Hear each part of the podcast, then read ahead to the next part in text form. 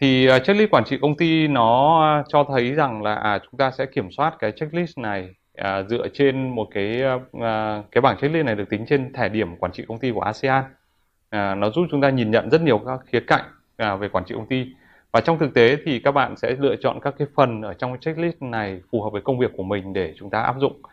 À, chứ thay vì là chúng ta áp dụng toàn bộ và tổng thể.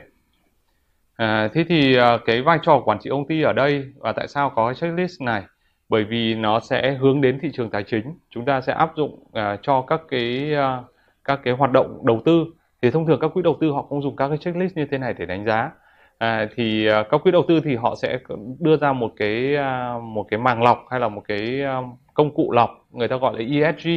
ESG là Environment, uh, Society and Governance tức là các cái vấn đề về về môi trường, xã hội và quản trị công ty.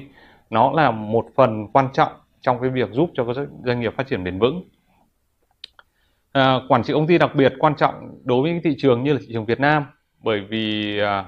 nó là thị trường Việt Nam là thị trường cận biên bởi vì quản trị công ty thì có thể giúp cho doanh nghiệp lớn mạnh nhưng đồng thời cũng có thể phá vỡ công ty à, như trường hợp các cái trường hợp mâu thuẫn lợi ích trên thị trường à, chứng khoán Việt Nam chúng ta đã thấy rõ rồi à, một công ty quản trị công, có quản trị công ty tốt có thể giao dịch với cái giá cổ phiếu cao hơn so với các công ty khác cùng ngành trong khi công ty có cái quản trị công ty kém có xu hướng giao dịch với mức định giá thấp hơn. Và cái đặc biệt một cái điểm quan trọng là chi phí vốn cao hơn. À, giảm chi phí vốn là một trong cái bốn cái lợi ích lớn nhất đối với à, à, một công ty có hệ thống quản trị công ty mạnh. Đấy, một công ty có ban điều hành không liên kết với cổ đông có thể chứng kiến phần lớn lợi nhuận công ty dò dỉ doanh nghiệp sân sau à, của ban điều hành. Chúng ta thấy một số cái trường hợp trên thị trường rồi rất là rõ ràng. Thế thì cái checklist quản trị công ty thì hướng đến cái gì? À, hướng đến những cái điểm như sau. Thứ nhất là tính hữu hiệu của hội đồng quản trị. Chúng ta vừa thấy cái phần lần trước đó là liên quan đến cấu trúc hội đồng quản trị. À, thì tính hữu hiệu của hội đồng quản trị là cái cách hội đồng quản trị nhận nhận cái trách nhiệm ủy thác nhận cái fiduciary duty từ cổ đông. Rồi cấu trúc hội đồng quản trị bao gồm có số lượng thành viên độc lập thành viên không điều hành rồi gồm có cả gói thù lao cho thành viên hội đồng quản trị. Đặc biệt là các gói liên quan đến ESOP ESOP là Employee Stock Ownership Plan các cái gói lương thưởng cho các cái thành viên à, điều hành và và các cái à, nhân sự quản lý của công ty.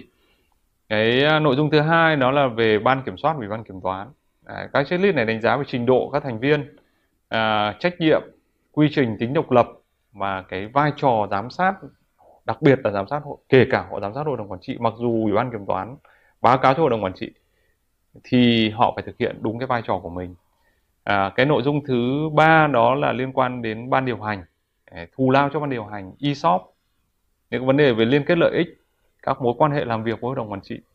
các công ty sân sau hay là các cái bên gọi là có lợi ích liên quan hoặc là những cái đơn vị có mục đích đặc biệt liên quan ban điều hành Đấy, gọi là SPE Special Purpose Entity liên quan đến ban điều hành thì liệu chăng là lợi ích của công ty có được đảm bảo hay không? À, thứ tư là cơ chế báo cáo ban kiểm soát báo cáo hội đồng quản trị hội đồng quản trị phải báo cáo cho cổ đông. Đấy, ủy ban kiểm toán báo cáo hội đồng quản trị. Thì liệu à, tất cả cái báo cáo có đảm bảo cái tính hay là cái đảm bảo cái trách nhiệm là cái trách nhiệm giải trình hay không? À, thứ tư là các cái cấu trúc về à, quyền lợi cho cổ đông. À, đặc biệt là đối với cổ đông thiểu số chúng ta thấy rằng là các cái trường hợp mâu thuẫn lợi ích thì các cổ đông không điều hành hoặc là cổ đông không tham gia hội đồng quản trị họ sẽ chịu thiệt thòi. À, các chính sách về cổ tức các công bố giao dịch bên liên quan à, điểm tiếp theo nó là liên quan đến công khai và minh bạch các vấn đề về kiểm toán nội bộ kiểm toán độc lập à, ủy ban quản kiểm toán quản lý rủi ro. Các vấn đề về chuẩn mực kế toán hay là các cái chính sách có liên quan đến à, à, các cái ghi chép hay số liệu trên trên báo cáo tài chính có được công bố các công khai và thông tin kịp thời hay không? Rồi công ty có bộ phận quan hệ cổ đông quan hệ với nhà đầu tư hay không?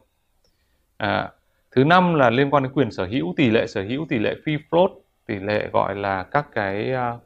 uh, uh,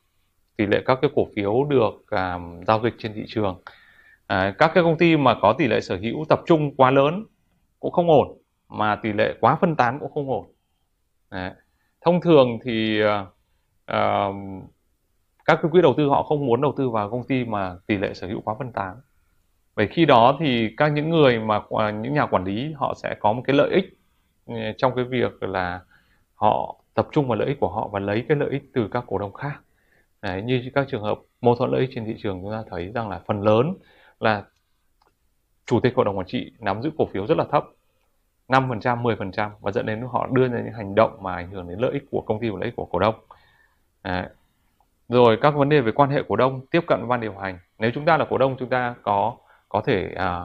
tiếp cận đến các bộ phận nào, thông tin lấy từ đâu, các bộ phận về IA tức là quan hệ với cổ đông, quan hệ với nhà đầu tư có được thiết lập hay không. Thì tất cả cái checklist này à, nó được dựa trên thẻ điểm à, quản trị của ASEAN và và nó sẽ được à, một cách cụ thể trên file Excel thì các bạn có thể sử dụng